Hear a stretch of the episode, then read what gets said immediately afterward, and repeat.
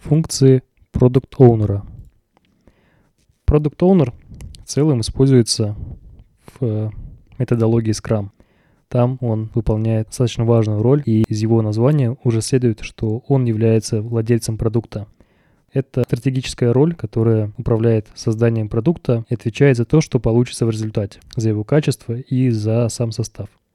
Продуктом может быть IT-система, может быть внутренний продукт компании – так как эта функция пришла из методологии Scrum, которая чаще используется в процессах разработки, то и продуктом чаще всего является какая-либо IT-система, которой дальше пользуются пользователи. Product Owner создает видение и смысл продукта. То есть есть такое еще понятие, как визионер, то есть vision, видение. Он разрабатывает альтернативные пути его неизбежной реализации. То есть он настолько верит в свой продукт, и верит в то, что он будет реализован, что для него нет преград, вот эта вера, она его двигает вперед, позволяет ему создать различные пути альтернативные вот для такой неизбежной реализации данного продукта.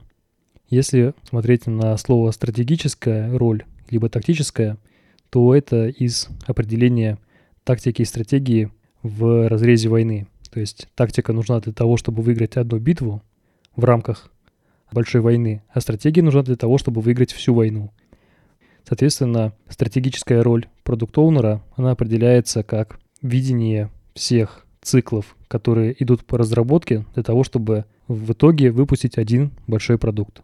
Продукт чаще всего объединяет в себе пожелания многих заказчиков внутри компании, либо многих клиентов, которые отправляет свои пожелания к э, данному продукту, и продукт оунер все это собирает, анализирует и понимает, чьи именно пожелания ему нужно учесть в первую очередь.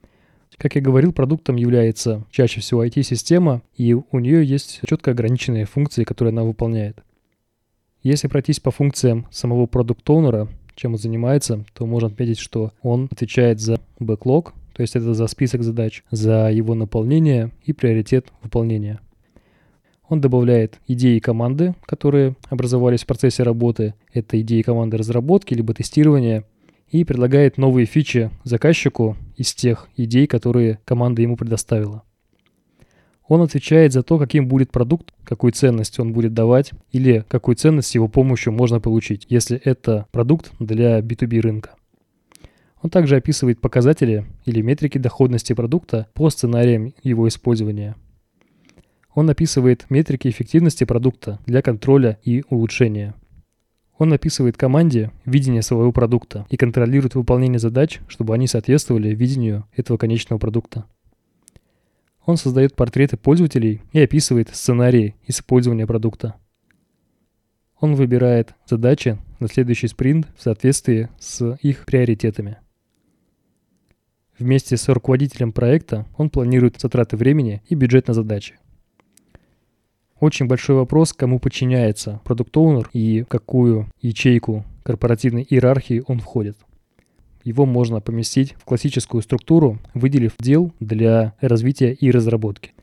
Это чаще всего проектный офис, в который входят руководители проектов, и там выделяется отдельное такое направление для продукт-оунеров – и каждой системе внутри компании должен быть продукт оунер который отвечает уже за то, какую прибыль данная IT-система будет приносить компании, а также он отвечает за расходы, которые ведутся по данной системе.